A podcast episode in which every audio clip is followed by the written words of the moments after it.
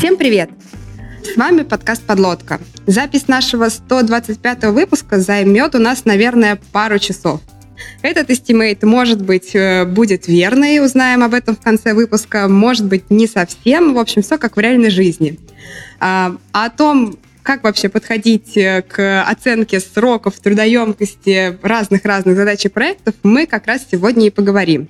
И в гостях у нас сегодня Михаил Селезнев, руководитель IT-проектов «Системная интеграция» в группе компании «Эланит». Миша, привет. Привет. А, еще я скажу привет Жене, который тоже со мной сегодня записывает выпуск. Я не забыла. Привет, привет. А я думаю, что мы сегодня уложимся в полтора часа. А, вот и посмотрим, чья экспертная оценка более верная.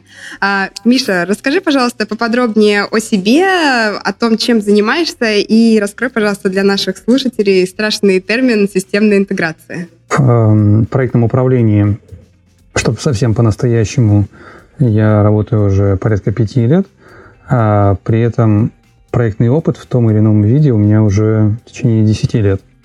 Начиналось все с обычного небольшого провинциального компьютерного как раз системного интегратора, э, где я был просто менеджером по продажам, но так как там весь штат был 15 человек, включая там директора, бухгалтера и уборщицу, э, то я в том числе и собирал стойки, монтировал туда серверы, в общем, полный цикл. Продажи, планирование, реализация. Ах, вот что кроется под полным циклом. Это значит стойки монтируются, я поняла. А перед тем, как мы перейдем к основной части выпуска, небольшой рекламный блок от наших партнеров – компании Skill Factory. Проектный и продуктовый менеджмент зачастую идут рука об руку. Хотите быть не просто наблюдателем, но и создателем продукта. Не только анализировать ситуацию, но и напрямую влиять на результат. В школе Skill Factory открыт новый набор на онлайн-курс «Тренажер продукт менеджера Почему именно формат тренажера? Потому что известно, что управление продуктом – это практика, а не теория. Нарабатывайте навыки, тренируйтесь, совершайте ошибки и наращивайте компетенции в безопасной онлайн-среде. В процессе обучения вам предстоит постигнуть дзен полного цикла управления продуктом. Научиться анализировать аудиторию, оценивать рынок, разрабатывать продуктовые гипотезы, искать точки кратного роста в юнит-экономике, проектировать UX и прототипировать интерфейсы – планировать анбординг и работать в продуктовой команде. Здесь вы сможете практиковаться, ошибаться, делать выводы, отрабатывать слабые места и совершенствовать навыки. За вами тренировка и наработка этих навыков. За менторами курса фидбэк и контроль вашего прогресса. А еще у вас есть классная возможность получить 10% скидку. Просто назовите промокод «Подлодка» менеджеру при оформлении заявки на обучение. Ссылка на курс будет в описании к выпуску. А если говорить про саму системную интеграцию, звучит, конечно, красиво, и а, возможно, что мы слышали про, в принципе, про создание автоматизированных систем в том или ином виде. А, но на самом деле, если перейти к практической части, то системная интеграция не очень часто занимается именно системной интеграцией. Есть огромное количество проектов, а, связанных с каким-то крупным box moving ом, а, поставка каких-то крупных партий компьютерного оборудования. И руководители проектов э, здесь привлекают как э, риск-менеджеров, э, как экспертов по планированию. Есть очень большая часть пресейл проектов, потому что прежде чем начать что-то делать, это что-то нужно продать. Э, так обычно проекты начинаются с того, что вот есть некий договор с заказчиком, и да, вот нужно там дальше запланировать работы и их э, реализовать. Но на самом деле до этого э, происходит обычно магия и очень большой объем работ а, по предварительной продаже, тестированию чего-то для того, чтобы этот договор все-таки заключить. И то есть это тоже как отдельный проект рассматривается? А, ну, здесь разные подходы к этому есть совершенно. Вот. Э, но на самом деле достаточно логично а, рассматривать это как отдельный проект. Результат этого проекта – заключенный контракт. Вот. А потом, чем еще приходится заниматься? Консалтингом в том или ином виде. А, это и аудит э, информационных систем, информационной безопасности. А, очень часто это анализ и а, к улучшению исправления бизнес-процессов, а, связанных с внедрением информационных систем. Вот. Периодически это продуктовые проекты, связанные с железом или программно-аппаратными комплексами. Ну и, в принципе, у меня было даже парочка проектов, связанных с софтом, а, это внедрение корпоративного портала на базе SharePoint с очень а, глубокой кастомизацией а, и разработка корпоративного специализированного софта для мониторинга IT-инфраструктуры. Mm-hmm. То есть на самом деле разброс э, возможных проектов очень большой. Такой первый сразу же вводный вопрос. Проекты разные, компетенции разные. Мы сможем ли вообще в нашем выпуске обсуждать какие-то общие практики и подходы к оценке собственно, сроков и трудоемкости задач, как и называется наш выпуск. Это краткий сразу же дисклеймер для наших слушателей. По названию может показаться, что мы будем два часа говорить о том, как вот взять таску, которую нам в спринт мы такие на планирование берем, и такие думаем, ну там три story или пять займет, давайте в планинг покет поиграем. Но на самом деле нам бы хотелось в этом выпуске подойти к вопросу шире, глубже, как угодно, рассмотреть его со всех сторон э, и рассмотреть э, все ну, весь этот вопрос не только на уровне задач, мы сейчас дальше к этому придем, да, но и на уровне всех тех проектов, которые Миша перечислил. И вот, в общем, Миша, получилось ли за время всего опыта э, выработать и пользоваться какими-то общими практиками и подходами на таких разных проектах? Сказать, чтобы именно выработать э, у меня, наверное, нет, потому что это было бы изобретением велосипеда, что очень многое уже придумано умными людьми до нас, причем достаточно давно. А, если говорить про проектное управление, то существует а, множество а, различных лучших практик, методологий, которые помогают э, как-либо планировать и реализовывать проекты. Ну и на слуху на самом деле есть вот такие вот названия, страшные, не страшные. PMI, Project Management Institute, их любимая книжка PMBOK, Project Management Body of Knowledge. Есть британский стандарт Prince 2, есть э, японский P2M с PMI так сказать, стандарта и сборника лучших практик а, сделана выжимка в виде международного стандарта ISO, а, который, в свою очередь, переведен на русский язык и опубликован в виде ГОСТа. Вот. Так что на самом деле есть очень большой а, корпус знаний по проектному управлению, и он создавался таким образом, чтобы вобрать в себя некие универсальные инструменты, которые можно было бы применить э, ну, куда угодно в нужном сочетании и адаптировав их соответствующим образом. А, потому что очень часто приходится слышать ругань в отношении Пембока, что а, это теоретики, в общем, это ничего не работает, и вот опять придут менеджеры, будут какие-то колбаски тут рисовать. В общем, это все фигня. А, но почему-то упускается, что, да, действительно, проблемы могут быть, но часто они связаны с тем, что люди в лоб подходят к решению задач без должной адаптации. Вот, и это источник большого количества проблем. А, ну, а, пример а, универсальности мне неоднократно приходилось э, проверять на собственном опыте, а, потому что одно дело это какие-то понятные проекты для меня, в той же самой системной интеграции, в развертывании каких-то больших э, корпоративных э, систем, построй виртуализации и так далее. А, окей, с этим вроде как бы мне, допустим, понятно, а, но вот э, был опыт такой, нужно было наладить процесс сервисного сопровождения IT-инфраструктуры. А, вот. И, соответственно, делалось это в том числе в соответствии с э, практиками ITIL, э, еще одна такая библиотека из лучших практик. А, и так как у меня существенного какого-то опыта в этом направлении не было, я привлек, во-первых, э, специалистов, которые с этим всем делом знакомы и так сказать, участвовали в проектах по всему этому делу, а во-вторых, использовал с рабочей группой обычные проектные инструменты, которые я использую на своих проектах. И э, это простые инструменты, которые существенно группе инженеров облегчили угу. задачу. То есть домен тут не имел такого значения, и несмотря на неизвестную предметную область, э, получилось применить и ну, получить ожидаемый результат. Ну, круто. Мне да? кажется, это отличная затравочка для выпуска и для того, чтобы двинуться вглубь э, обсуждения. А, у нас э, выпуск, мы такое придумали название сами, назвали его «Оценка сроков и трудоемкости задач». Вот, и когда мы обсуждали как раз с э, Мишей выпуск, он резонно задал вопрос, что такое вообще задача. И я предлагаю прямо здесь и разобраться, что мы вообще подразумеваем под задачей, и уже обсуждать какие-то инструменты, исходя из этого. Ну да, вот э, у меня просто такой вопрос тоже для затравки. А, с точки зрения вот э, вашей повседневной работы и вашего опыта, а, что такое задача Женя, для вас? Давай, начнем с тебя. Да, тут я просто сам об этом задумался, и у меня есть э, на самом деле два ответа, как ни странно, потому что первый раз, когда я думаю про задачу, это сначала какие-то более-менее понятные законченные user story.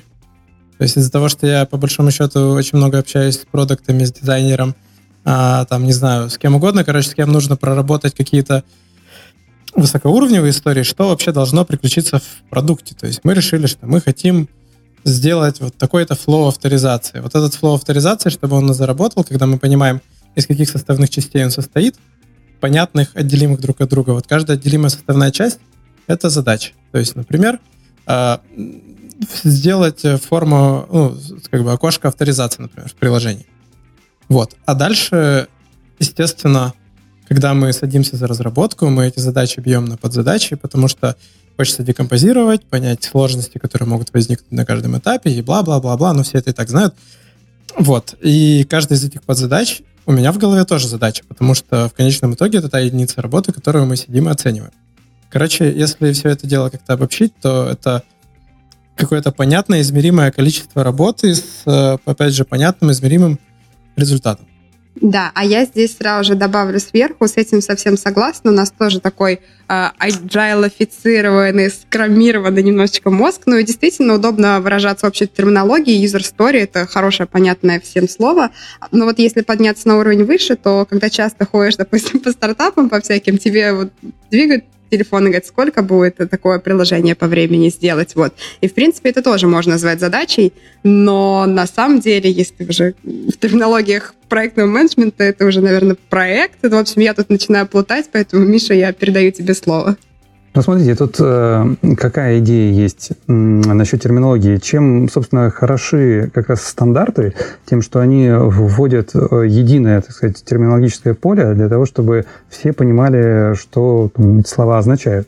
А, и, допустим, а, в том же самом PMBOK скорее используется а, термин операции – вот. Это некие работы, которые должны быть произведены для того, чтобы получить некий результат.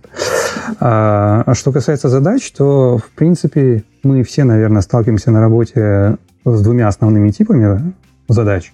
А, это операционные задачи, а, то, что как-либо связано в целом с, так сказать, нашим функционированием в рабочем пространстве. И к этому скорее применимы стандартные техники тайм-менеджмента, организации рабочего процесса. А, ну и в большей степени это зависит, наверное, от тех менеджеров, которые а, должны отвечать за формирование и улучшение процессной части. Ну, я почему поинтересовался, то есть мы, в принципе, одинаково понимаем, что у нас скорее разговор идет все-таки не про Э, такие вот э, процессные задачки э, функциональные, а про задачки в рамках проектов. А большого противоречия в этом нет, потому что на самом деле проекты, несмотря на то, что это уникальное, так сказать, предприятие для того, чтобы что-то сделать, сами по себе состоят из процессов. Вот. И местами они могут состоять из абсолютно стандартных процессов, которые у нас в компаниях существуют. Вот, и просто мы поэтому берем, мы абсолютно понятную задачку используем для того, чтобы получить какой-то результат в нашем проекте. А, какая, значит, интересная штука. Вот а, сама формулировка названия подкаста «Оценка сроков и трудоемкости задач». А, если посмотреть именно на проектный менеджмент, а, то такого рода вопросы возникают на этапе планирования проектов. А, и это, с одной стороны, один из первых этапов проектного управления, но все-таки э, до него еще нужно дожить, пока процесс начи... э, проект начинается. И этому на самом деле в том же PMBOK посвящена целая шестая глава а, в рамках разработки расписания проекта. И э, это одна из особенностей того, как на задачи, на операции смотрит э, проектный менеджер и смотрит э, участник проектной команды, который непосредственно должен э, выполнить эти, эти операции. Э, по-хорошему, э, вообще проектная команда привлекается, э, и чем больше, тем лучше, э, к тому, чтобы э, помочь совместно разработать и расписание проекта, проработать содержимое проекта, содержание проекта. А вот можно сразу же вопросик по ходу. Ты сказал, что мы говорим об там, оценке сроков, но этому предшествует расписание. Но мне тяжело понять, как расписание может составляться без понимания как раз сроков, ведь часто это какие-то есть зависимые ну, штуки, и, собственно, расписание и отображает ну, и там длительность колбасок. Ну, я под расписанием сразу же себе гант представила. Вот. Окей. А, какая история? А, если мы говорим про какой-то маленький проект, Э, то у нас э, все последовательные так сказать, операции по э, определению того, что нужно сделать, чтобы получить конечный результат, они очень часто у нас хлопнуты в единое целое. И мы вместо того, чтобы идти поэтапно, как нам рекомендуют лучшие практики, мы сразу берем и быстренько там, на листке бумаги или на канбан-доске даже накидали вот эти вот задачки и пошли делать.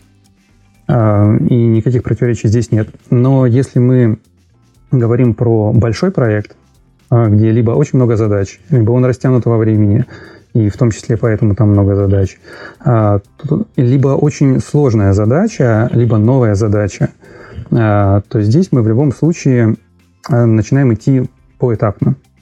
И один из первых этапов – это определение содержимого проекта, а, где мы а, сначала должны определить, а, прописать и согласовать с заказчиком, что именно в этом проекте нужно сделать. Угу. А сможем ли мы так по ходу подкаста, идея пришла по ходу, взять какой-нибудь, ну, простой проект для примера, можно из твоей же практики какой-то, и на его примере как раз э, так визуализировать в формате подкаста, не очень термин, но ладно, собственно, те или иные этапы. Эм, можно попробовать, почему нет? Эм, а новые водные. Да, это такие мы. Как, как в жизни, как в настоящем проекте.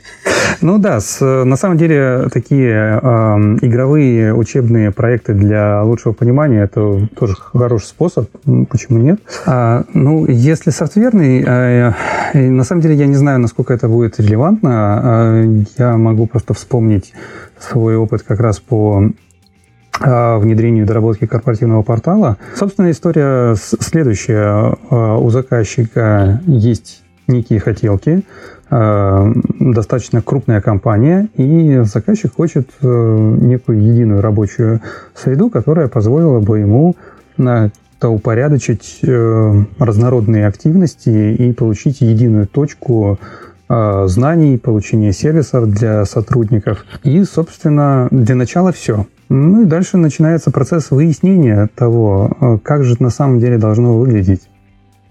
Вот. И э, если говорить э, вот дальше из того, что мы обсуждали, какие сложности есть при определении сроков и трудоемкости, ну, трудоемкости задач, это как раз тот случай, который у меня там записан в разряд анекдотических, при описании одного из модулей Э, которые нужно разработать. Постановка задачи от заказчика, в общем-то, понятная и простая.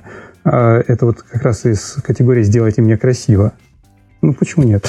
Эм, вот этот модуль мы хотим, чтобы был как у Альфа-банка. Отлично. Not bad. Как бы есть образец, э, с которого можно брать пример, не знаю, проводить реверс-инжиниринг и каким-то образом пытаться это все дело симулировать. Так вот, и получается э, какая штука? Э, Перво-наперво нам нужно понять в этом корпоративном портале, что заказчик, заказчик хочет видеть, кто будет иметь доступ к этому порталу, какие области работы и знаний должны там быть, какими существующими или, может быть, будущими информационными системами а, этот портал должен взаимодействовать, а, что заказчик хочет на него завязать. Собственно, после того, как а, вот эти крупные блоки определены, идет дальнейшая их детализация. И если говорить в терминах э, проектного управления, как бы тут э, тоже важная какая штука. Задачи же ну, сами по себе тоже не возникают из воздуха.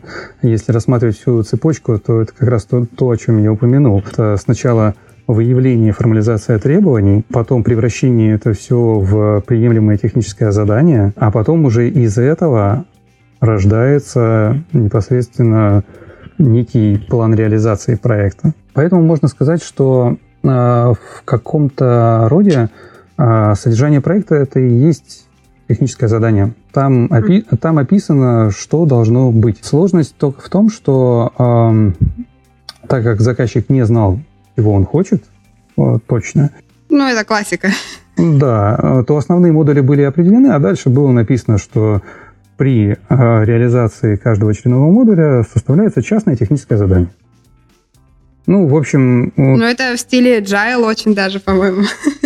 Тоже, тоже обычная такая тема, и в, как бы в системной интеграции такое очень часто используется метод набегающей волны, когда мы не знаем, что там будет в следующих частях проекта, мы тщательно планируем только вот ближайшую часть проекта. И после того, как э, разработано частное техническое задание, а мы, собственно, и определяемся с тем, что вот у нас в таком-то модуле есть такие-то разделы, и для того, чтобы их реализовать, нужно раз, два, три, четыре, пять. Они состоят там из таких-то подкомпонентов. Фактически таким образом мы формируем иерархическую структуру работ. Какие, какие кусочки нам нужны для того, чтобы составить пирамидку, чтобы из льдинок у нас получилось слово «вечность». А уже следующим шагом идет определение того, а вот эти задачки, которые мы напридумывали, они насколько сложны, насколько они трудозатратны, сколько предполагаемая длительность, связываем их между собой, ну и фактически составляем расписание. То есть вот как раз у нас был кусочек определения содержимого проекта, и потом пошел кусочек э, формирования расписания проекта. И как раз вот на этапе формирования расписания рекомендуется определиться с тем, э, какие операции необходимы э, для того, чтобы можно было выполнить эти вот э, пакеты работ которые были определены на предыдущей стадии. Ну, для любого разработчика я, естественно, проецирую на свой опыт и разработческий, там, менеджерский. Это можно все завернуть, э, ну, так грубо, но завернуть в одну мантру формализация требований плюс декомпозиция задач. Э, мы все оперируем, в принципе, этой формулой до того, как переходить непосредственно к оценке сроков, иначе, ну, как бы, что оценивать. Вот. И я тогда предлагаю вот на самые мякотки, да, ты как раз упомянул про длительность, про сложность, вот, и остановиться. И здесь э, можешь поделиться как раз вот какими-то основными техниками, э, считая, что у нас идеальный мир, и мы с требованиями разобрались, да, у нас все хорошо, вот. И вот время, в общем-то, составлять то самое расписание и оценивать длительность. Вот. Какие основные инструменты здесь в арсенале проектного менеджера? А, зачастую проектный менеджер, ну не то чтобы не всегда, почти никогда не может э, полноценно составить э, расписание проекта э, с точки зрения именно выполнения работ, потому что э, очень часто это абсолютно конкретные экспертные знания какие-то, которых у проектного менеджера может не быть э, в связи с тем, что разнообразие проектов очень велико. Поэтому абсолютно главный инструмент, к которому мы прибегаем, это экспертная оценка.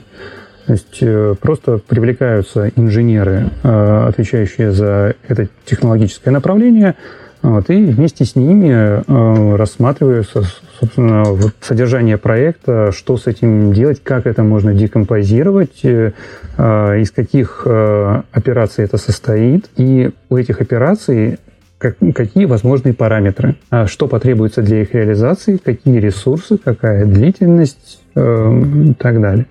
Вот. А, и с экспертной оценкой, конечно, есть э, разные фокусы часть из которых э, гуляет в виде всем известных шуток. Почему-то это касается в большей степени программистов. Вот системную интеграцию как-то это вошло. Про то, что э, если программист тебе называет, что эту задачу нужно делать x э, часов, тебе нужно умножить на 2, потому что он забыл туда упомянуть тестирование, положить. А если он использует новую технологию, то умножай на 3, потому что там обязательно будут ошибки.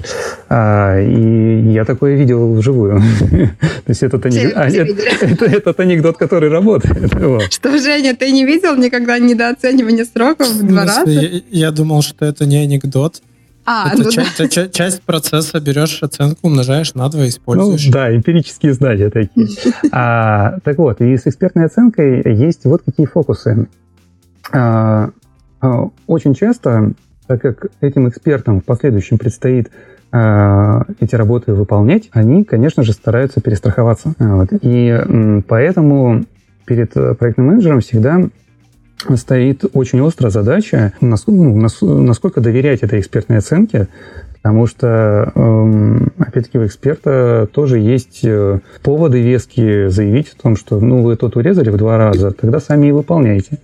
Вот. Но при этом а, есть какие-то операции, которые руководитель проектом на своем опыте или на опыте предыдущих проектов а, знает, э, сколько они времени занимали, и на основании этой исторической информации может с экспертом обсудить полученную оценку и все-таки ее скорректировать. Ой, ой, я сразу мне так смешно стало, извини, что перебиваю, просто я э, тоже анекдоты, ну, на тему э, не самые бывают добросовестные, ну, и менеджеры, разработчики, это поэтому ни камень, ни в чей огород, и вот этим пользуются иногда менеджеры, приходя, ты даешь какую-то оценку экспертную, он тебе приходит, ну, мой друг сделал такое же за день, что ты тут э, делаешь вообще? Это да. Ой, а можно сразу, пока мы далеко не ускакали, просто я потом иначе забуду про это сказать. Просто мы упомянули такой, такую ситуацию, когда эксперт эм, завышает оценку, но есть же обратная сторона. Причем она, на мой взгляд, распространена не меньше, а то иногда даже и больше. Мне, кстати, тоже так почему-то кажется. Но, может быть, это, опять же, какая-то профдеформация, что недооценивают, наоборот, задачи. Что как раз-таки завышать оценки склонны э, умудренные уже там сединой в бороде этим лиды, которые схавали уже вот этого всего добра выше крыши, они такие, лучше слегка перезаложимся, зато все риски стрельнут, и мы все равно останемся там, может быть, чуть-чуть вылезем за сроки.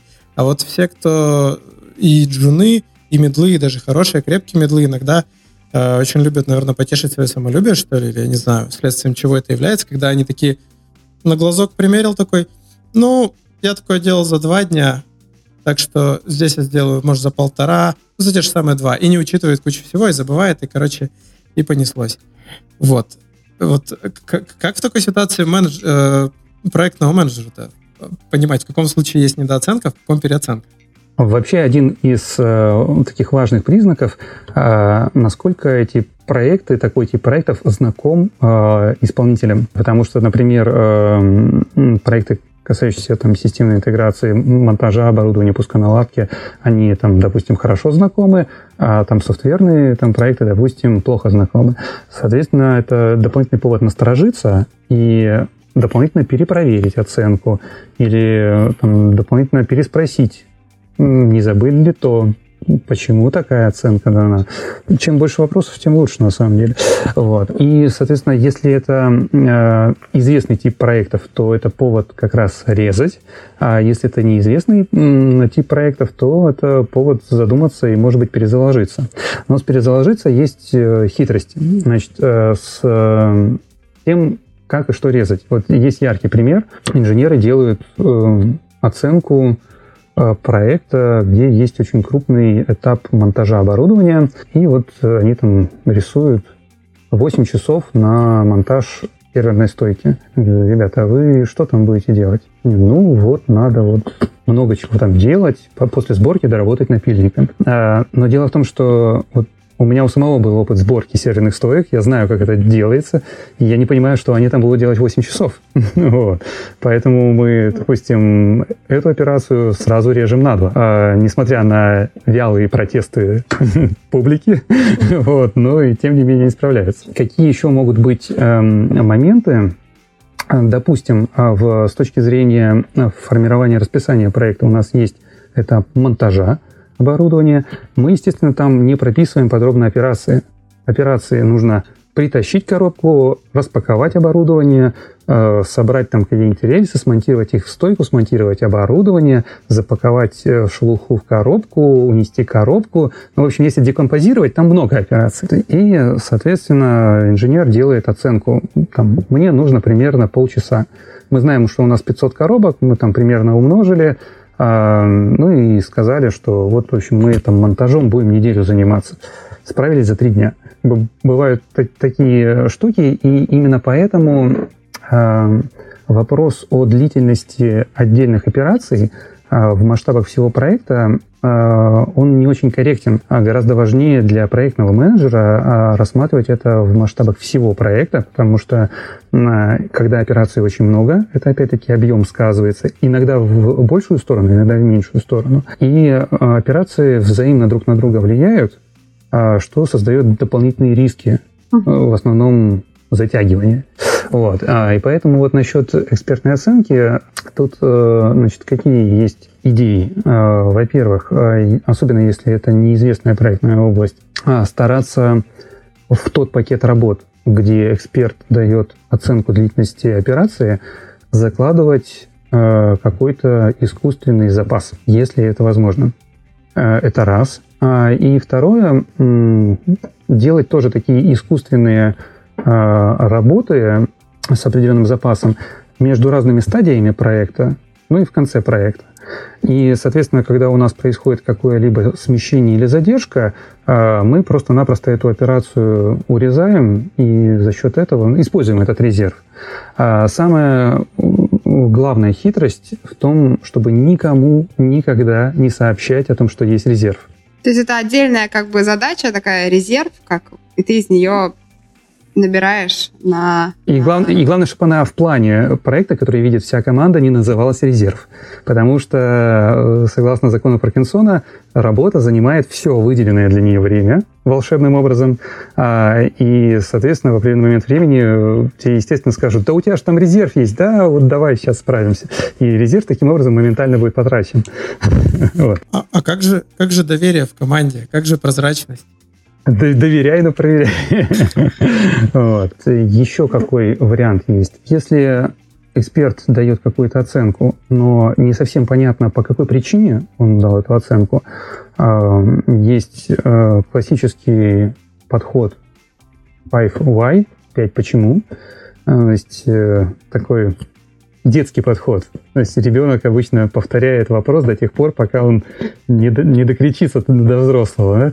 Ну и здесь примерно то же самое. Считается, что за условные пять шагов э, можно все-таки дойти до корневой причины, почему эксперт таким образом ценил операцию, задачу. И в том числе можно таким образом выяснить, что там изначально была какая-то ошибка, что он как-то так подумал, или может э, выясниться, что он дал такую оценку, потому что на самом деле он с этой технологией не знаком. То есть он, допустим, может быть большим, великолепным специалистом по Cisco, но, допустим, совершенно не знаком с чекпоинтами. Э, и поэтому он там, примерно это понимая, взял, заложил там, в полтора раза больше времени, но на самом деле это означает, что проектному менеджеру нужно срочно заложить в план проекта еще и обучение там, у этого вендора. Вот. А, поэтому эта техника тоже важна, и о ней не нужно забывать. А, а насчет того, что а, некоторые эксперты сказать, пытаются назвать очень оптимистичный срок, опять-таки, тоже один из классических инструментов, оценка по трем точкам. Это некая среднеарифметическая, то есть э, мы берем самую оптимистичную оценку, самую пессимистичную оценку и примерно так сказать, обычную оценку. И вот э, их сумма делится на три, мы получаем примерное число, которое похоже на правду. А самое интересное, что я пытался это все, так сказать, проследить на практике. И, ну да, это похоже на правду. На самом деле это, это срабатывает, не могу сказать, с какой частотой. вот. а, но есть и такая вот техника, каким образом можно усреднить э, те оценки, которые дают эксперты.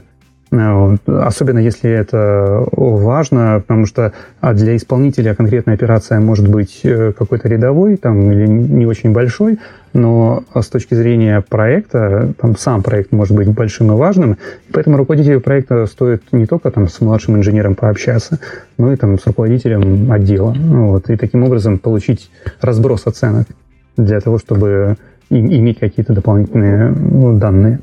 Вот. А, ну, соответственно, вот э, очень много времени уделили экспертной оценке, потому что действительно это основной э, вариант. И э, с точки зрения аджализации, как раз вовлечения э, людей, э, это очень важно, потому что люди сами оценивают работу, сами подписываются под это дело, э, ну и им дальше это все исполнять. А дальше есть э, какие варианты? Опять-таки личный опыт, но скорее это нежелательный подход, потому что ты за кого-то решаешь, сколько эта работа может занять времени. И э, оценка по аналогу. То есть если мы уже делали такой проект, мы примерно представляем, э, сколько времени занимают аналогичные работы, можем попытаться на основании этого сделать оценку. Вот. Э, Еще один из вариантов, э, я не знаю, насколько это а, применимо к софтверным проектам, но в, системной интеграции это очень просто. А, параметрическая оценка, опять-таки, это все исторические данные. А если мы в предыдущем проекте 25 метров кабеля там, тянули час, а в новом проекте нам нужно там, 1000 метров кабеля протянуть, то мы смело можем 40 часов закладывать. Ну, просто вот, э, ну, рассчитав сказать, пропорционально все это дело. Вот. А, естественно, нормальным является при оценке длительности в том числе попросить э, заложить определенные допуски. То есть, ну, это частично перекликается и с оценкой по трем точкам, э, если мы хотим уже финальный вариант расписания рисовать. Но, тем не менее, это тоже полезно понимать, что это можно сделать за там, 10 рабочих дней плюс-минус 2 дня тоже полезная штука. Ну, это похоже, да, на три точки, действительно. Да, но э, тут э, какая штука важна? Вот э, сейчас как раз вот э, тот момент, э, почему отдельная операция в рамках всего проекта не так важна, как расписание в целом. А, дело в том, что есть очень много факторов, которые э, исполнители работы могут не учитывать, когда они дают оценку. А, и в финальном проекте все будет вообще не так а, по тем причинам, которые исполнители даже не, не подозревают. А, например, что может быть? Например, менеджеры по продажам продают проект заказчику с изначально оптимистичными сроками. И когда с ними беседуешь и говоришь, ну, ну что же ты, ну как же ты так? А он говорит, ну, понимаешь, там, во-первых, конкуренты не дремлют, во-вторых, такой проект по-другому не продашь. И э, здесь, собственно, приходится идти при оценке э, длительности разработки расписания не снизу вверх, не от отдельных операций, суммируя их и получая общую длительность, а пытаясь так сказать, уместиться в тот срок, который был в договоре оптимистично всеми подписано. Мы также они сразу же заулыбались, потому что представили, что там режется, но это же известно, типа ФФФ фиксированное а, время, да, фиксированный бюджет, фиксированный функционал. А. Я не подумал про то, что надо что-то резать сейчас, сори, просто потому что это очень коррелирует с моим опытом, а, когда в одной из компаний мы ровно так и занимались планированием сверху, только сделать нужно было все. И как бы, ну, хочешь делай, хочешь не делай недоволен, до свидания. Ну вот я, собственно, так и переехал в Москву. Вот, а это один из случаев. Потом есть еще несколько вариантов. Например, вроде как бы за тебя заранее там что-то где-то кто-то прикинул, и вроде реалистичные оценки, и уже все договорились с заказчиком, а, можно поступить очень просто. Можно взять э, оценки э, длительности там, операций работ, и пойти так сказать, путем обратного прохода, просто построить план проекта, расписание проекта не сначала до конца, а с конца до начала. Ой, я так в детстве лабиринты проходила, ты от выхода. Это очень хорошо работает, э, потому что наглядно показывает, что а, мы вот э, в следующий понедельник наконец-то подписываем госконтракт, а начать должны были две недели назад. Что будем делать? Вот. А, это вот э, такой вот вариант. А еще очень интересная значит, история с оценкой а, задачек и тем, как это ложится в общее расписание проекта, вот какая. Вот, допустим, задачка 10 дней, 10 рабочих дней. А, все замечательно. И вот у нас там их там, 30 штук, 100 штук, неважно. А, первоначально, когда первичные данные собираются, это, как правило, происходит в почте, в Excel, потому что ну, в Excel накидали список работ и проставили там примерно чека часы, там, сколько их нужно делать. А, окей. Когда мы начинаем это перекладывать в расписание, э, начинают сказываться сказать, спецэффекты, которые ранее не учитывались. А дело в том, что, во-первых, э, есть кроме выходных дней праздники, и они каждый, каждый, каждый год по-разному. Отпуска! Есть отпуска, больничные, там что угодно. И, э, например, нам в том же самом проекте э, там же три типа календарей. Э, есть общий календарь проекта, где обычно указываются там те же самые там праздники, например, да, а есть календарь ресурсов, потому что какие-то ресурсы могут быть тоже там определенным образом там доступны, недоступны, а и есть календарь работы, вот, где тоже разные причины, почему в какие-то дни это не происходит. А, и вот когда все это накладывается друг на друга, вдруг оказывается, что а, тот проект, который при первичной оценке в Excel выглядел ничего так, 120 рабочих дней, ну, плюс-минус там, да, в общем, справимся там за полгода. И тут оказывается, что, ну, в общем, год надо для того, чтобы все получилось.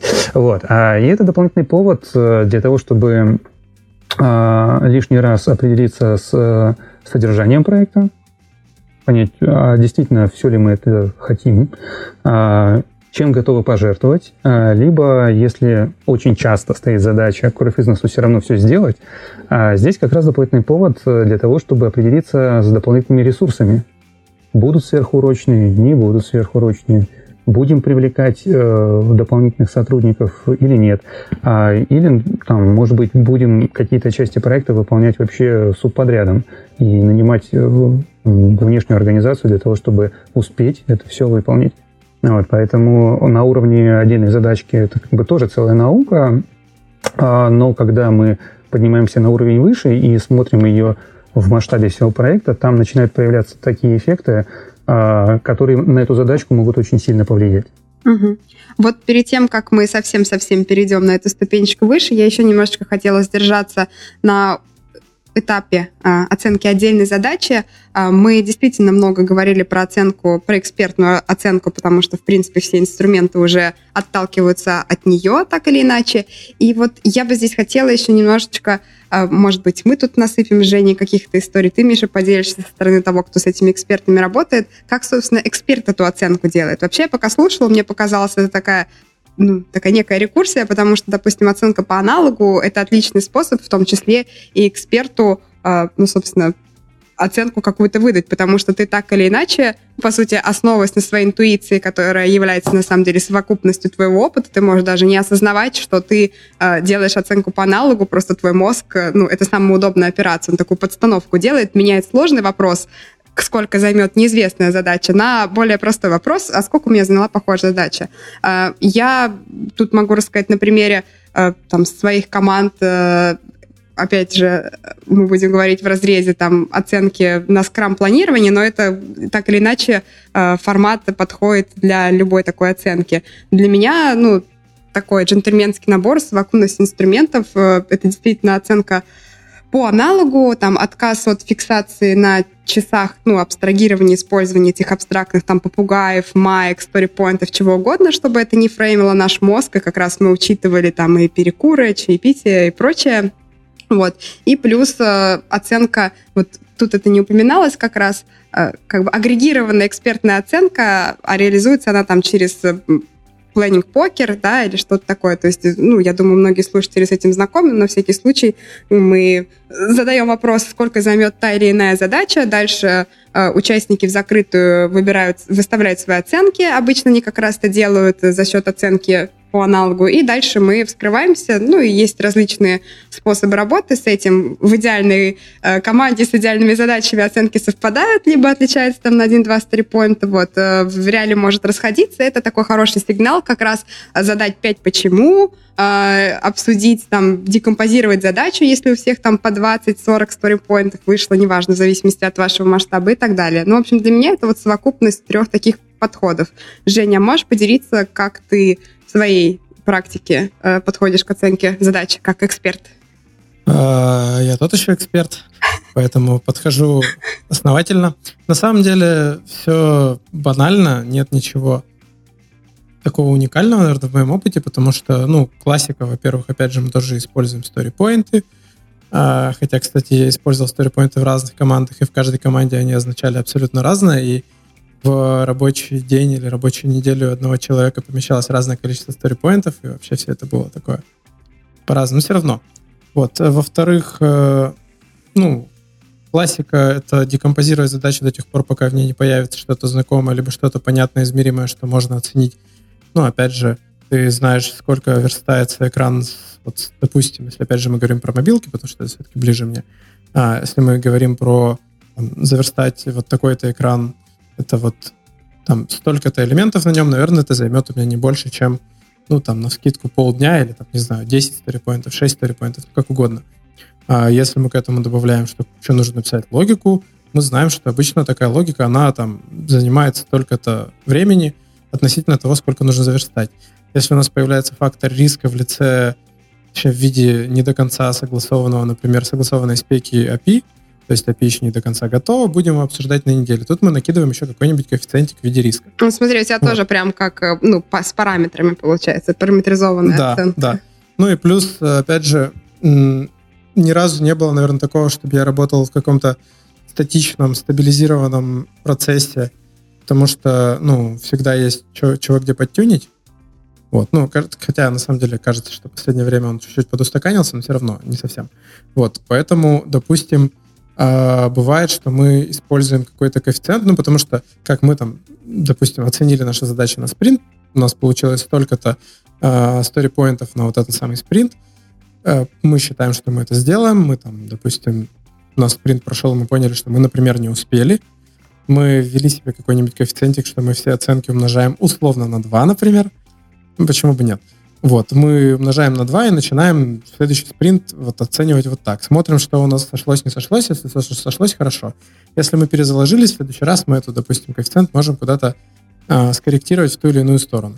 А вот, вот интересно, вы с этим коэффициентом, ну, я, кстати, знаю, он как-то называется, кто-то его интересный, кстати, подход. В некоторых командах этот коэффициент используется на команду, а в некоторых на разных членов команды, что вызывает некие даже бурления, и люди начинают мериться этими коэффициентами. По сути, это как твоя, типа, продуктивность. Чуть ли я такие тоже слышала. Не, у нас все чуть-чуть попроще. У нас коэффициент может отдельно, допустим, применяться. Это совсем такая простая история, что, допустим, тим лидов мы делим пополам, потому что писать код им приходится меньше, чем они могли бы, и вместо этого еще приходится ходить на всякие встречи. И чтобы не закладываться оптимистично, что вот у него вот столько-то будет сторипоинтов в спринте, и он их все сделает, мы такие, ага, подожди, он же будет еще по встречам бегать, он еще будет обсуждать, он будет все придумывать, там что-то, проектировать. Поэтому давай-ка поделим пополам и будем хотя бы спокойны, что он не порвется, пытаясь и там, и там успеть. Угу.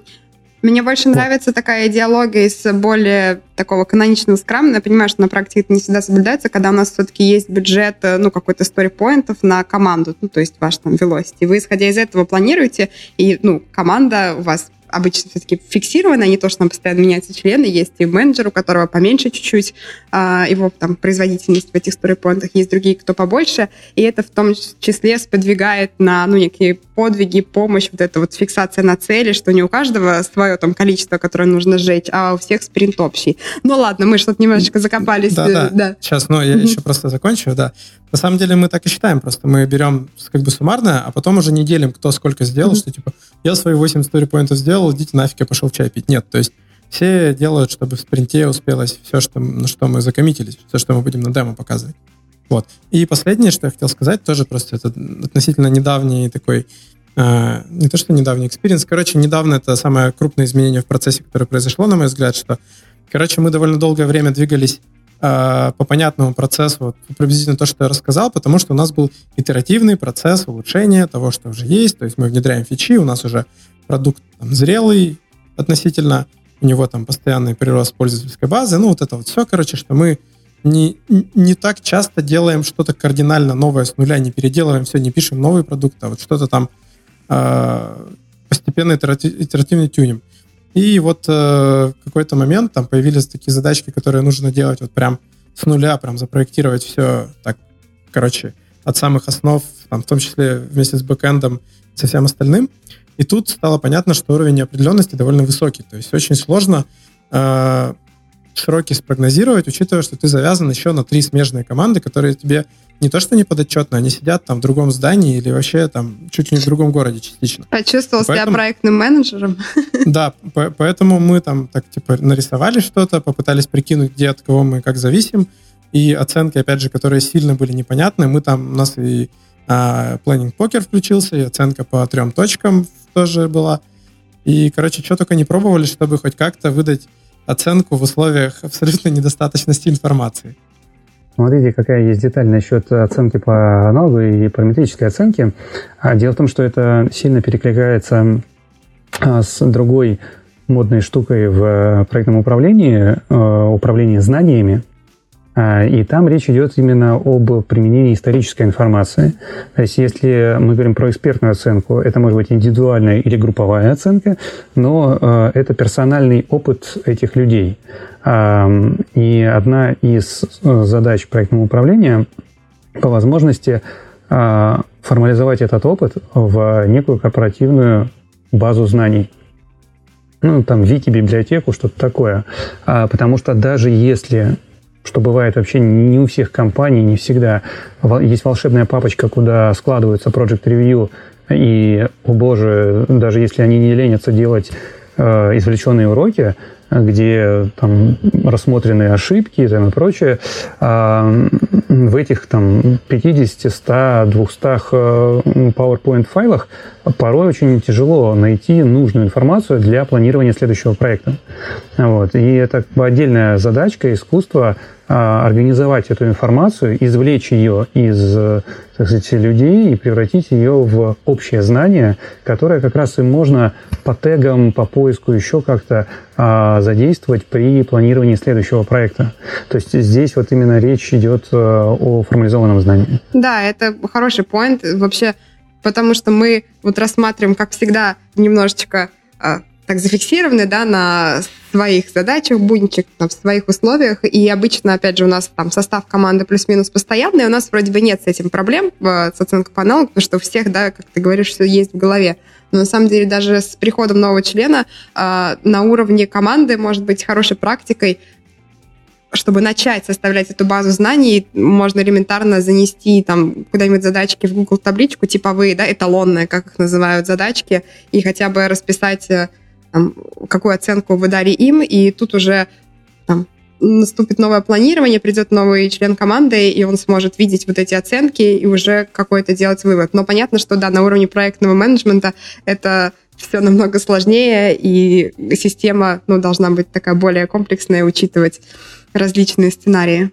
Круто. Вот мы пока что обсуждали тоже, вот Женя как раз хорошо так зашел на тему, рассказывая о случае, когда есть несколько команд неподвластных, вот, и нужно все это выстраивать. Мне кажется, что самое время как раз перейти а, от оценки отдельных задач на уровень проекта, где как раз такая ситуация, ну, точно не редкость, я думаю, Миш, ты подтвердишь. Вот, и давайте тогда поговорим о том, ну, собственно, а, как, э, какие здесь э, факторы вступают в игру, и как их учитывать, собственно, при уже планировании, расписании проекта?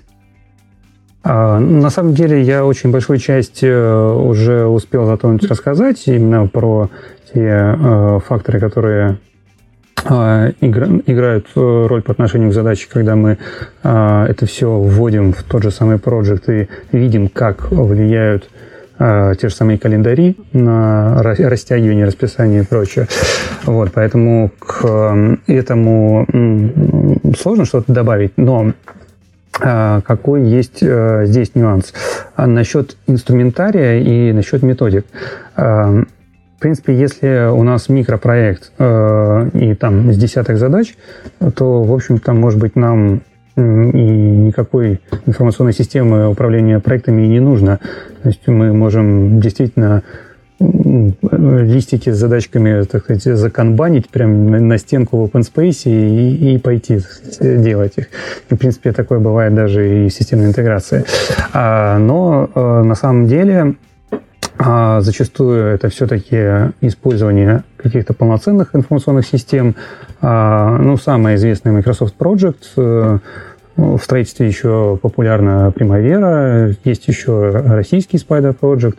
А, ну и так как э, есть определенный бум э, open source, то есть сейчас огромное количество различных клонов Microsoft Project, которые позволяют тот же самый Gantt каким-то образом там что-то с ним делать, рисовать его.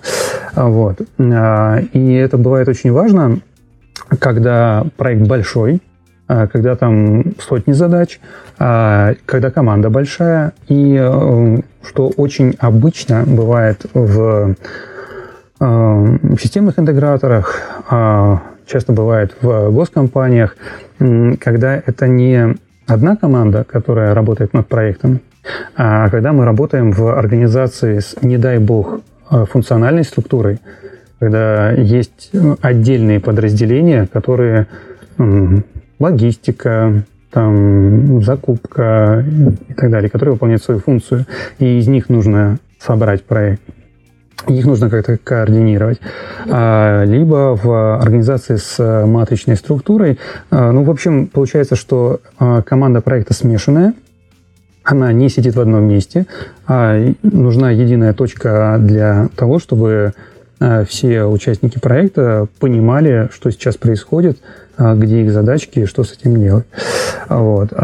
И тут, конечно, важно упомянуть, что проектным менеджерам очень важно знать инструменты, потому что я встречал э, неоднократно такие случаи, когда в том же самом проекте я делаю какие-то элементарные вещи, а, и коллеги мне спрашивают, о, а в какой программе ты это делал? Хотя проект у нас у всех стоит. вот. а, это я к чему, что а, обычно проект известен и очень большое количество шуток а, насчет... Двигания колбасок. Э, двигания колбасок и основного экрана, да, где вот у нас с одной стороны это фактически Excel, да, вот эти ячейки, а с другой стороны визуализация диаграммы Ганта. А, но а, если копнуть глубже, то Project сейчас умеет гораздо больше. Там, во-первых, есть и э, карточное отображение типа Kanban, э, уже допилили в э, последних версиях, и э, сетевые диаграммы, э, про которые, возможно, вообще не все знают. Хотя не знаю почему. Если быть достаточно любопытным и попробовать пощелкать на разные элементы интерфейса, то, наверное, можно на это все дело нарваться. Вот. А, почему это важно? А, это как раз вот к вопросу про резервы по задачкам. А когда мы а, рисуем диаграмму Ганта, а когда мы рисуем там связи, Project может э, в том числе нам визуализировать на этой диаграмме Ганта очень важную штуку, критический путь проекта. То есть та последовательность э, операций, которая от начала и до конца занимает, так сказать, самое маленькое время а, для того, чтобы достигнуть финальной цели проекта. И увеличение любой из этих операций приведет к тому, что мы выйдем за сроки. Соответственно, для нас это дополнительный повод либо усиленно контролировать эти задачи, либо дополнительно их как-то переоценить, либо а, дополнительно оценить ресурсы, которые будут на них затрачены а, для того, чтобы все-таки успеть. Вот. Либо в случае наступления каких-то обстоятельств а, понимать, что у нас критический путь изменился, и опять-таки тогда следить за другими задачками. Но для тех, кто более подробно э, изучал проектное управление и, собственно, игрался с э, тем, чтобы попробовать, э, да хотя бы от руки нарисовать элементарнейшую там, сетевую модель, календарно-сетевую модель. Известно, что там у каждой задачки, во-первых, там по-другому визуализируются взаимосвязи между задачами, что в некоторых случаях может облегчить контроль в диаграмме Ганта, когда у нас очень сложное э, расписание у проекта, огромное количество стрелочек, э, они там часто пересекаются, не всегда понятно, что вот в эту колбаску у нас пришло 5 стрелочек, и, в общем, там можно запутаться. Э, в этом смысле сетевая модель по-другому это все рисует. И э, позволяет точнее понять, откуда и куда у нас связи между задачами идут. А можешь, если возможно, э, чуть-чуть словами объяснить по-другому это как? Потому что я, ну, к своему стыду довольно серая в проектном менеджменте. Я освоила только Гант в Merlin Project, я теперь умею соединять колбаски и чувствую себя на высоте. Ну, на самом деле найти какие-либо туториалы по этому делу несложно потому что это очень старая технология, она там с 50-х годов развивается, вот, и активно применялась сначала на разных военных проектах. Э, собственно, там рисуются те же самые задачки, которые у нас и в Ганте.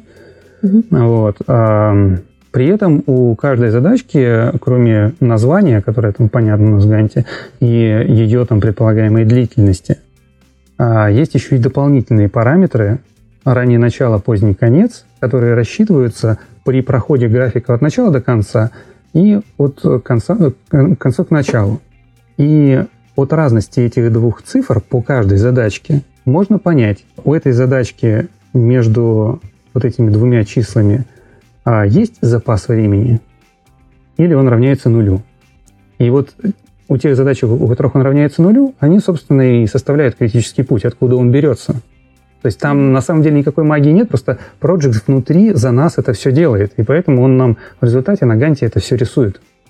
Вот. А если мы в том же самом проекте переключимся на другое представление, мы увидим, как это работает. Вот. А, но с другой стороны, а, это в численном виде нам легко покажет запас по дням на каждой задачке, где он есть. А, это к вопросу о возможных резервах по задачам. Такой вот э, очень простой момент. Ну и тут уже такой ресурс-менеджмент можно осуществлять более осознанно, исходя из этого. В принципе, если я не ошибаюсь, там и на самом ганте можно соответствующую опцию включить, чтобы он э, отображал запас по задачам. Но здесь просто полезно понимать, э, откуда растут ноги, от, откуда это взялось и каким образом это считается. Вот. И, например, при подготовке к экзамену PMP, а, Project Management э, Professional, а, там в том числе есть ряд задачек, есть целые тренажеры, а, где дается небольшая э, календарно-сетевая модель, буквально там из трех, из пяти задач, э, и по ним нужно прикинуть быстро, какой запас есть, э, в какой последовательности что будет выполнено. Вот. Э, на самом деле такой удобный способ э, проработать это все дело и довести до определенного автоматизма. Вот. Вообще, если мы затронули этот вопрос, то опять-таки вот про сказать, профессиональный подход к планированию, то понятное дело, что вот эти вот э, все практики, они упоминаются в э, PMBOK, но надо понимать, что это сборник лучших практик, это фактически справочник, и поэтому многие вещи там упомянуты. Вот. А дальше твое дело уже более подробно это раскапывать и читать уже подробности про конкретные инструменты, которые там упомянуты. А так у PMI э, есть еще куча дополнительных книжек, о которых, возможно, никто не имеет никакого представления, что они существуют. Вот. Но э, если э, так сказать, не полениться и э, приобрести э, членство в этой организации, ну, там, на ежегодной основе там, 120 долларов стоит, э, можно получить доступ к онлайн-библиотеке и, и скачать в электронном виде э, ну, пока что на английском языке, потому что на русский язык это все очень медленно переводится. Там пока PMBOK, еще несколько книжек переведено. А, вот. а так у них есть отдельные книжки, вот практически стандарт по оценке проектов, да, вот там Practice Standard for Project э, Estimating, он 2010 года, вот они его давно уже не обновляли, а потом есть практически стандарт э, по э, как раз расписанию, да, там Practice Standard for Scheduling, а последняя редакция в 2011 году выходила, и как раз есть свежее обновление Practice Standard for Work Breakdown Structure, как раз вот по составлению иерархической структуры работы работ. Каким образом нужно декомпозировать э, вот эту глыбу, проект, э, до кусочков, какие лучшие практики на этот счет. Вот он в 2019 году буквально вышел. Вот. И э, вот я упомянул про PMP, но э, есть еще отдельная специализация, есть экзамен э, PMI Scheduling Professional, PMI SP, так называемый. Э, там экзамен заточенный конкретно под составления расписаний. И э, на крупных проектах э, ну, я вот не уверен насчет айтишных проектов, хотя айтишные проекты бывают действительно очень крупные. Но в большей части мне это попадалось вживую в строительстве. Там прям есть выделенные ответственные за расписание, которые как раз и по задачкам работают, и по тому, чтобы собрать их в а, расписание, вот, э, собирают информацию с конкретных исполнителей по задачкам, э, для того, чтобы это потом внести в расписание. В общем, это целая наука. А вот мне интересно, я попыталась себе представить экзамен, собственно, там, составление расписания, и мы опять же говорим собирать информацию с исполнительной, экспертной оценкой, как в случае экзамена это реализуется, или у тебя уже есть какой-то набор данных, э, как будто эксперты составили свою оценку? Ну, там в любом случае моделируются какие-то ситуации. Я не знаю насчет э, вот конкретно этого экзамена, никогда им не интересовался, потому что для себя я, так сказать, э, область интересов ограничил только общим экзаменом PMP. Э, но если смотреть э, подготовку именно к общему экзамену, а, то задачки, которые можно посмотреть, например, на том же самом Фейсбуке есть специализированные группы, которые периодически эти задачки выкладывают, либо можно скачать какой-нибудь тренажер, они тоже существуют в природе. А, на Фейсбуке группа э, Knowledge Map PM называется. И вот э, они разные э, задачки из проектного управления выкладывают, в том числе иногда про расписание. Вот. И там очень простая штука, вот э, дана какая-то простенькая сетевая модель, а, и дальше вопрос э, э в том, что вот в этой сетевой модели там из четырех или пяти компонентов а, определите, в какой последовательности оно будет реализовано. И там не линейно они расположены, а, допустим, определенной сеткой. Вот, и поэтому вот ну, как посчитать критический путь, как понять? Вот. Э, ну и там простые, в общем-то, числа, то есть там калькулятор не нужно, просто нужно запомнить 4 числа, вот, посчитать их быстренько в уме. Ну и ты считаешь и выбираешь пункт там А, Б, С, Д или там А, С, Б, Д, там каким вот образом. Там так вот происходит. Угу, я поняла. Просто я почему спрашиваю, потому что а, ну, на всей протяжении подкаста, опять же, у меня наверняка профдеформация, но для меня а, до сих пор экспертная оценка является, ну, как звеном, на котором мы это все строим, потому что, ну, получается, если она пойдет, ну, плохо, не так, ну, а, даже а, опытный проектный менеджер, используя различные техники, да, которыми ты поделился, там, и оценкой по трем точкам, и там закладывание рисков, все равно, если у нас а, совсем недостоверная, э, не, не экспертная экспертная оценка, то все пойдет плохо. И как бы получается, это такой может быть руткозом а, любого плохо спланированного проекта. Но я не говорю, что остальные вехи не важны, естественно.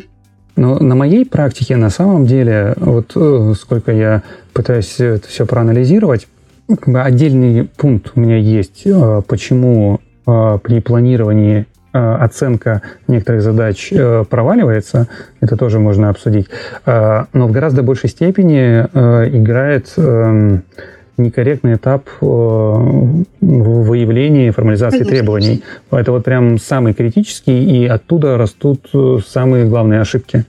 Да, безусловно. Конечно, когда мы говорим оценка не экспертная, это не потому, что обычный эксперт плохой. Все проводили э, ретро наверняка в своих командах, обсуждали, почему сгорели спринты, опять апеллирую к скраму, но тем не менее, вот, естественно, обсуждали, М, по этой задаче вылезло вот это, это мы не учли, это не спросили, здесь нет какие action items, декомпозируем задачи, которые больше 20 story point ов. Ну, типа, подразумевая, что декомпозиция в любом случае приведет нас к тому, что мы либо увидим где-то неопределенность, да, которую мы уже не можем оценить, вот, а, и, собственно, надо, видимо, провести там какой-то research, с кем-то прокоммуницировать до этого, либо мы декомпозируем, и все будет хорошо.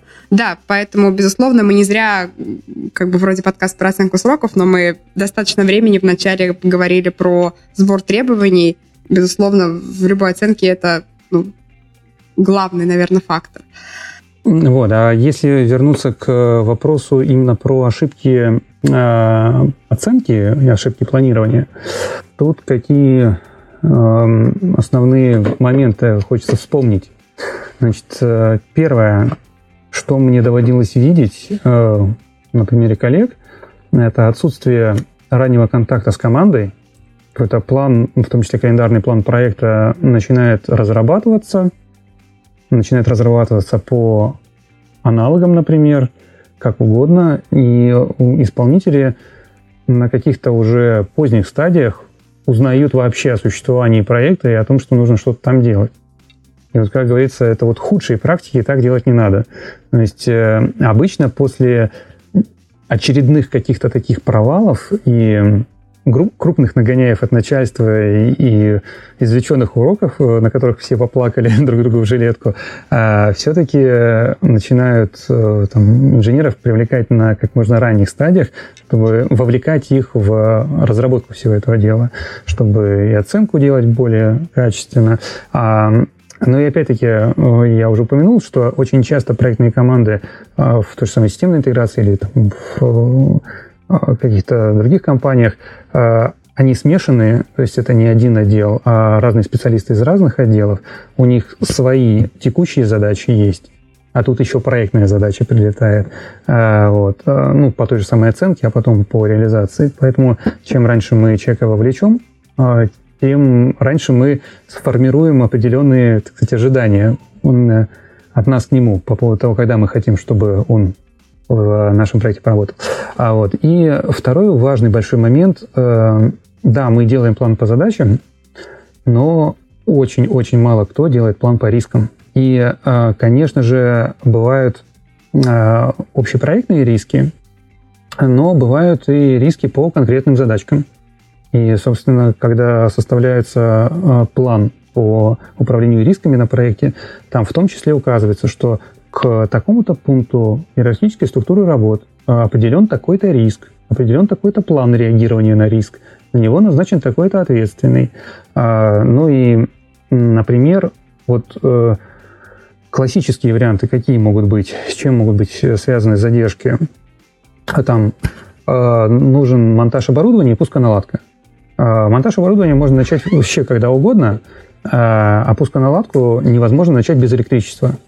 Или пусконаладку невозможно начать э, полноценно там без э, там, интернета, вот, который там должен э, предоставить заказчик.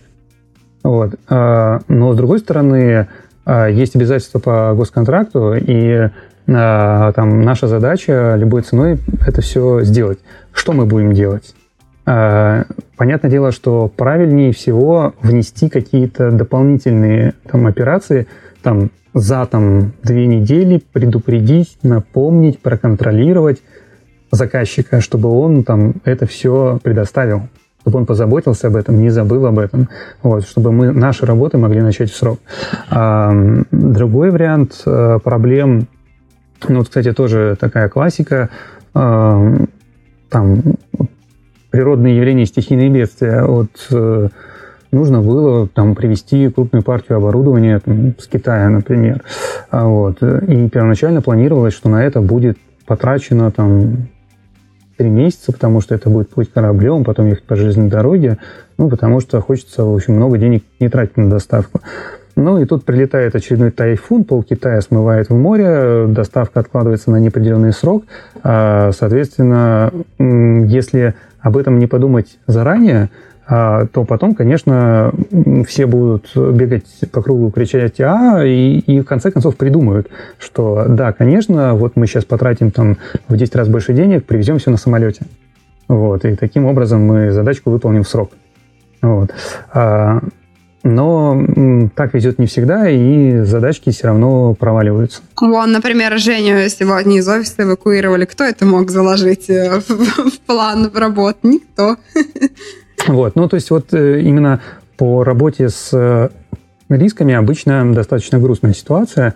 То есть сколько мне приходится наблюдать, э, этому уделяется, не всегда уделяется достаточное внимание. Хотела пошутить шутку про риск в IT, это заложить на то, что кто-то выгорит посреди проекта, вот.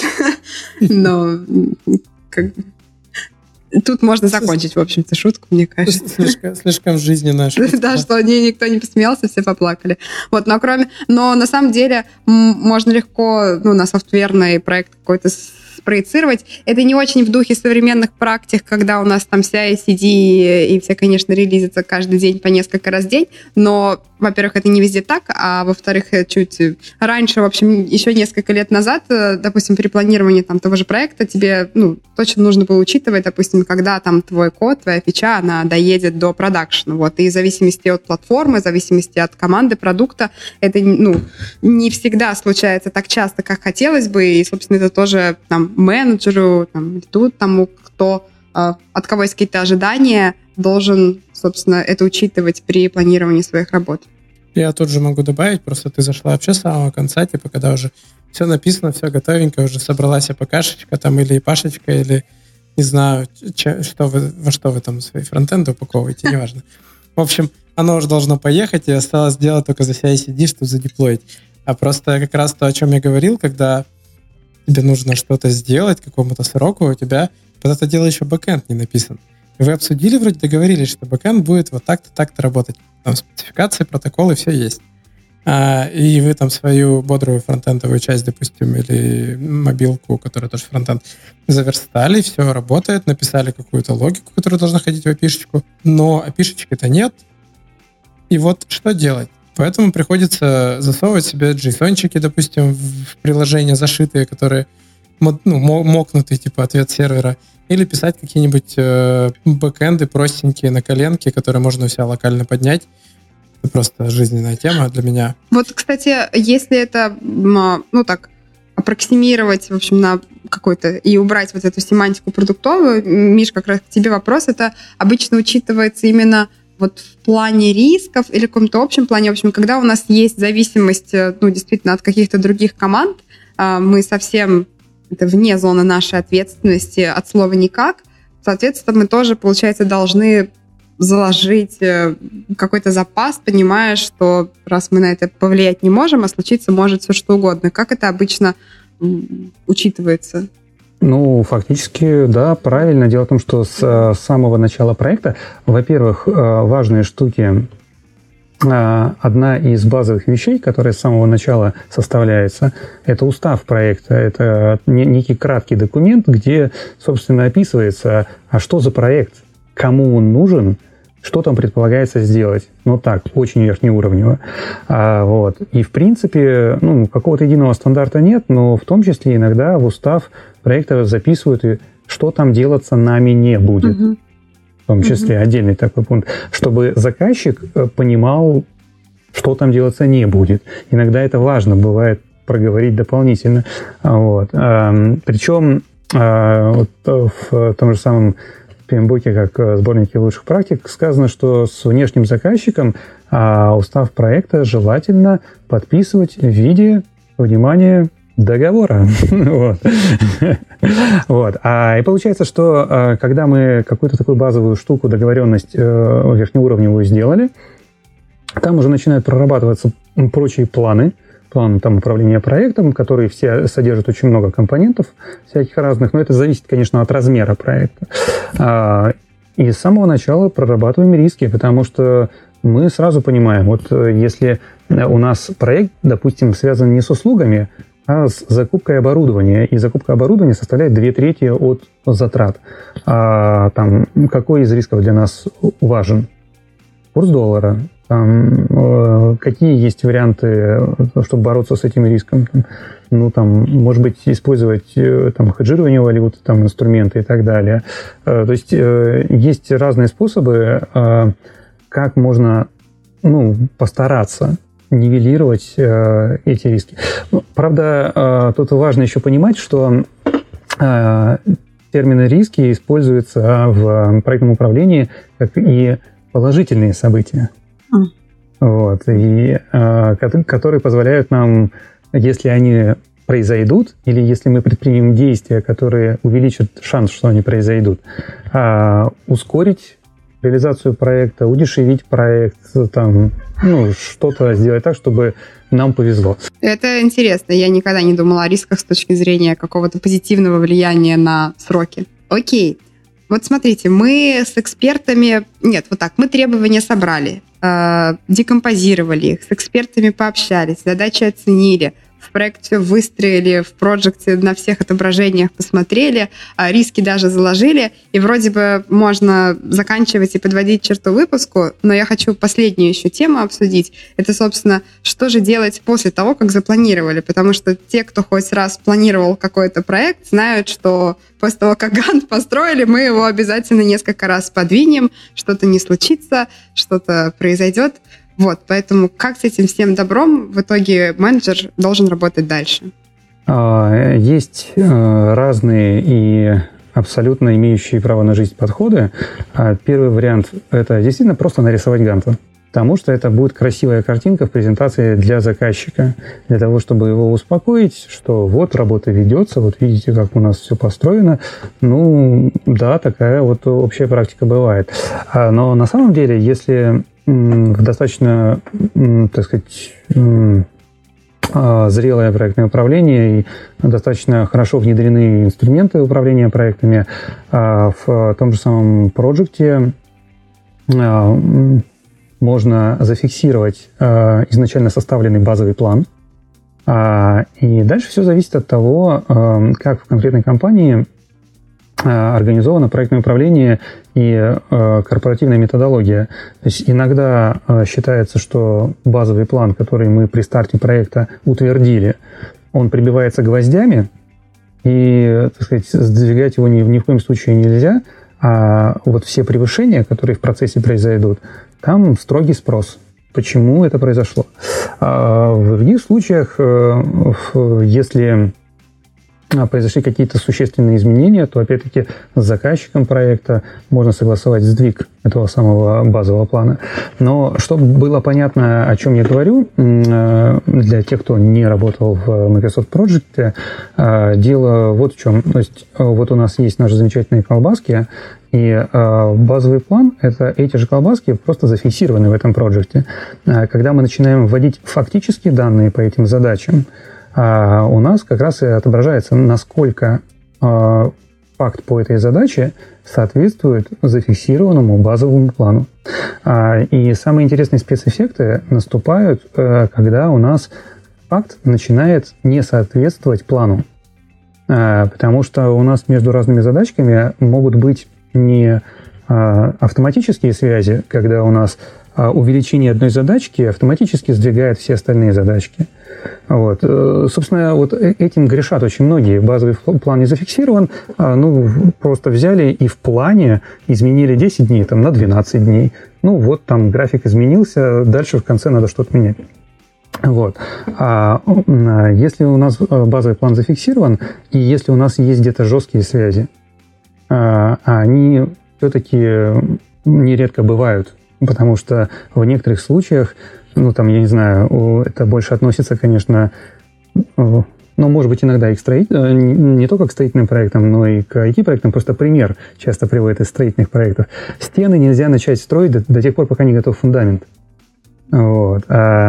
И получается, что если мы факт ввели больше, чем было запланировано, а здесь как раз у нас и происходит трансформация его графика проекта. Ну, в идеале у нас и конечный срок, если это на критическом пути стоит, то у нас конечный срок двигается, и алярм, алярм, тревога.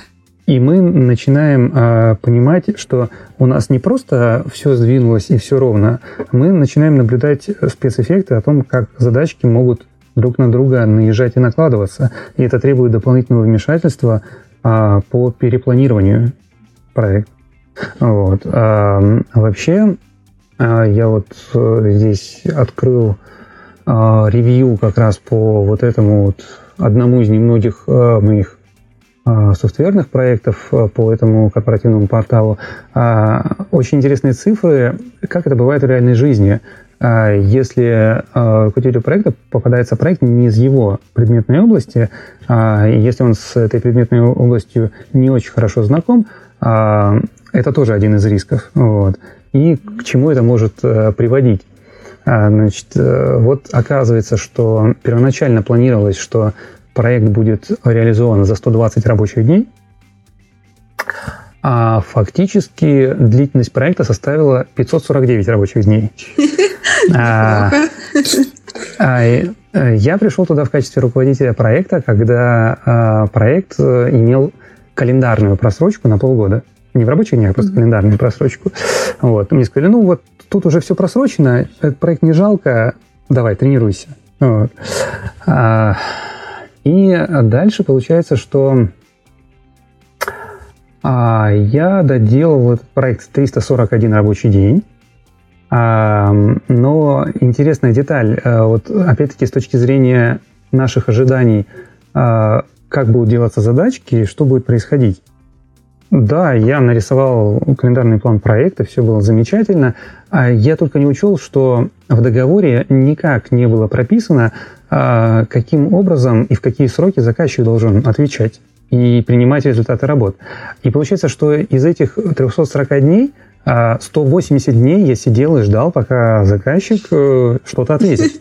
Вот, то есть фактически работы продолжились 161 день. О, вот это очень легко как раз на тот же пример Жени с неготовым бэкэндом под мобилки очень легко проецируется. Ну, просто в некоторых случаях там, типа, это может быть недопустимо, ну, в этом случае это было допустимо, все страдали, а, но здесь получается, что один из э, очень больших факторов риска, который в конкретном примере сработал, а, это не то, что а, этот проект доделывал сказать, э, руководитель проекта, который в этой предметной области там не очень опытный, просто там со стороны заказчика проектная группа сменилась, потом со стороны исполнителя. Ну, то есть, и вот как раз все эти э, смены, причем существенные, э, они всегда составляют очень большой фактор риска для любого проекта.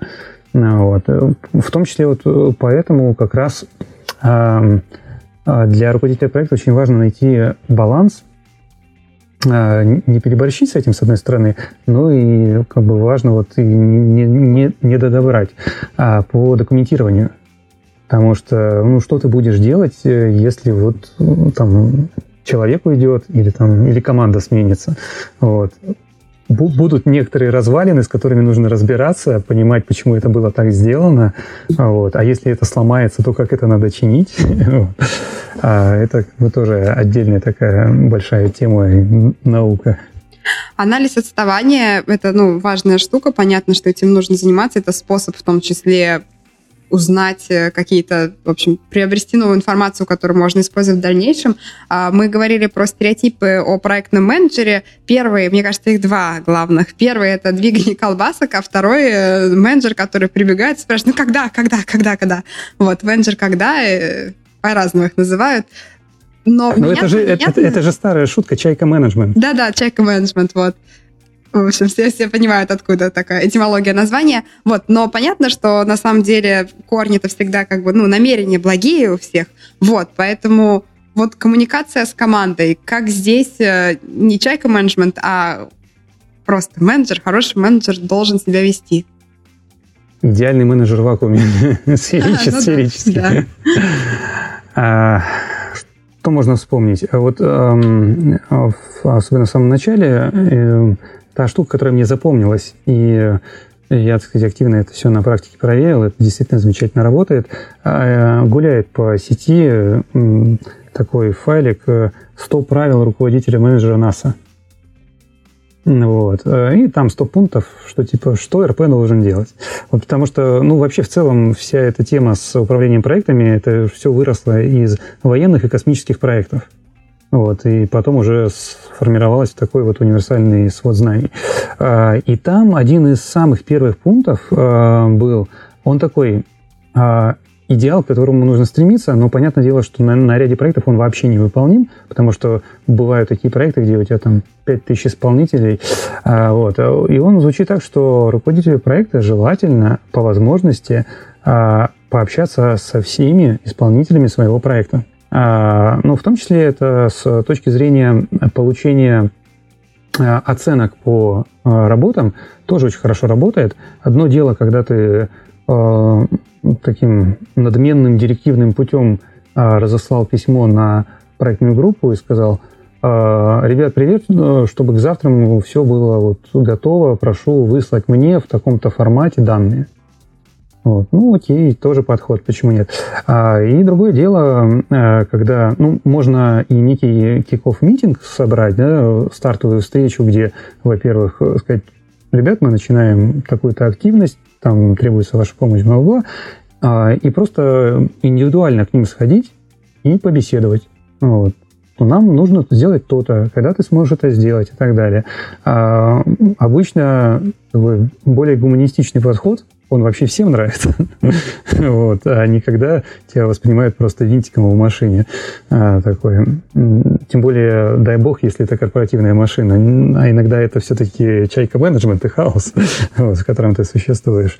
А, вот, то есть, э, вот это очень интересный такой свод эмпирических правил, э, можно погуглить, почитать.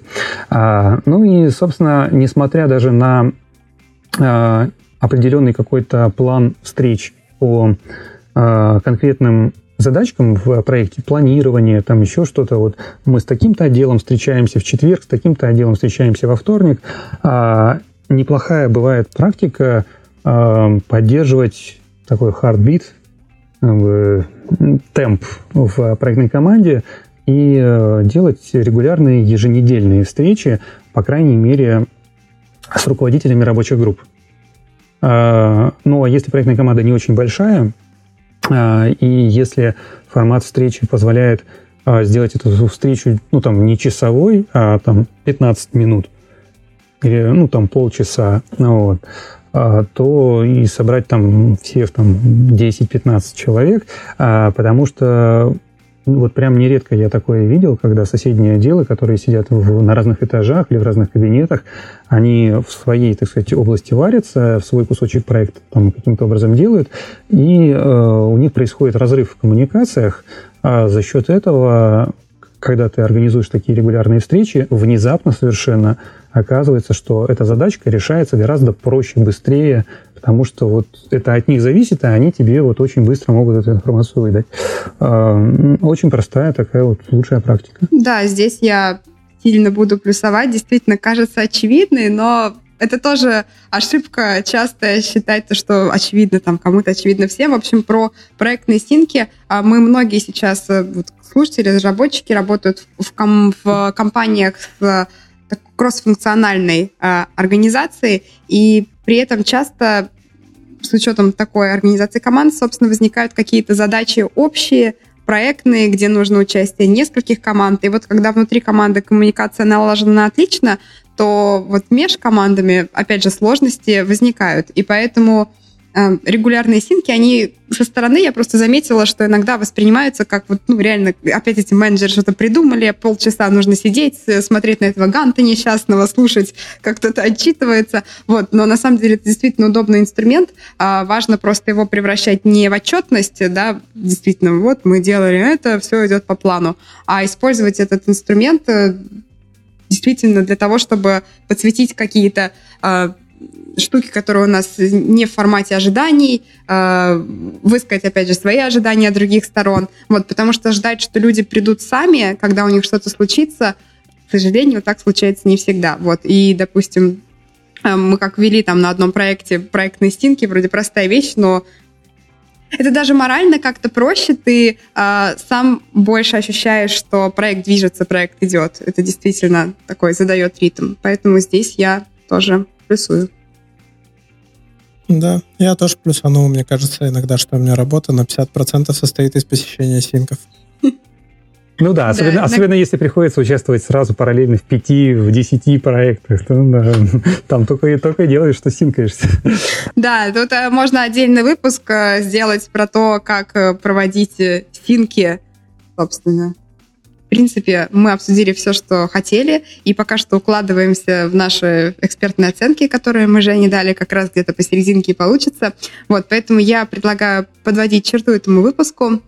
А, сегодня нашей темой а, была оценка сроков и трудоемкости задач. А, вначале мы не совершили ошибку, и перед тем, как переходить к оценке задач, мы вообще поговорили про очень важную, самую важную составляющую, про сбор требований. Потом перешли к оценке задачи, основным техникам. Много уделили времени экспертной оценке как основе инструмента проектного менеджера – а потом поднялись на уровень выше, поговорили о том, как задачки складываются в проект, э, какое влияние это оказывает на планирование, обсудили инструментарий, можно сказать, джентльменский набор проектного менеджмента, а, и после этого немножечко поговорили о том, э, как, собственно, со всем этим добром работать, из-за чего случаются ошибки, а также э, как правильно свой проект вести, коммуницировать с командой и, собственно, анализировать ход проекта, и я почти справилась с этим. А, Миша, спасибо тебе большое, что пришел к нам. Мне кажется, получился такой обстоятельный разговор, и этот выпуск я буду советовать, собственно, не только лидам, но и разработчикам, чтобы они понимали, зачем же к ним прибегает менеджер и что за колбаски он двигает. Спасибо за приглашение, на самом деле, потому что некоторые вещи самому полезно вспомнить бывает. Опять-таки про свои какие-то бывшие проекты. Вот, э, за, забавные факты. Вот. В любом случае. Ну и э, насчет того, что рекомендовать э, разработчикам, а вообще на самом деле а нам внутри э, компании порой действительно не хватает э, такой вещи, чтобы ну, раз в год э, устраивать э, какие-то взаимные презентации между отделами, а, чтобы отделы лучше понимали особенности работы друг друга. Потому что я такое встречаю, но встречаю не часто. И э, получается, что периодически э, тренинги по проектному управлению для участников проектной деятельности приходится проводить самому менеджеру в процессе работы над проектом, чтобы люди понимали, что от них не просто требуется вот э, от А до Б сделать, а что во всем проекте все-таки этот э, человек обычно значит больше, чем просто исполнитель конкретной задачки. Все так. Мне кажется, это миссия нашего подкаста — приоткрывать хотя бы занавесу про смежные области. Да, а поэтому, Кать... Да. Ты сегодня в зуме мимикрируешь под Стаса, поэтому можно тебе задать вопрос? Конечно. Э, что тебе нравится больше, чем попадать в свои оценки? А я сама хотела тебе этот вопрос задать. Хочу обратить внимание, что Женя сказал полтора часа, я сказала два, и мы закончим ровно на час сорок пять. Мне кажется, это идеальное завершение нашего выпуска. И мне еще придется немножко поговорить, чтобы до час сорока пяти добить. Но на самом деле я подрежу, получится короче. А больше этого, дорогие слушатели, я люблю говорить о скорости Тина Канделаки. И когда вы ставите нам лайки, приходите в наши соцсети, делитесь нашим подкастом а, с вашими коллегами-разработчиками, с менеджерами, оставляйте нам комментарии. Вот. И самое-самое главное, слушайте наш подкаст. А, с вами был подкаст «Подлодка». В гостях был Михаил Селезнев, Женя и Катя. И всем пока. Пока-пока. Пока. -пока. пока.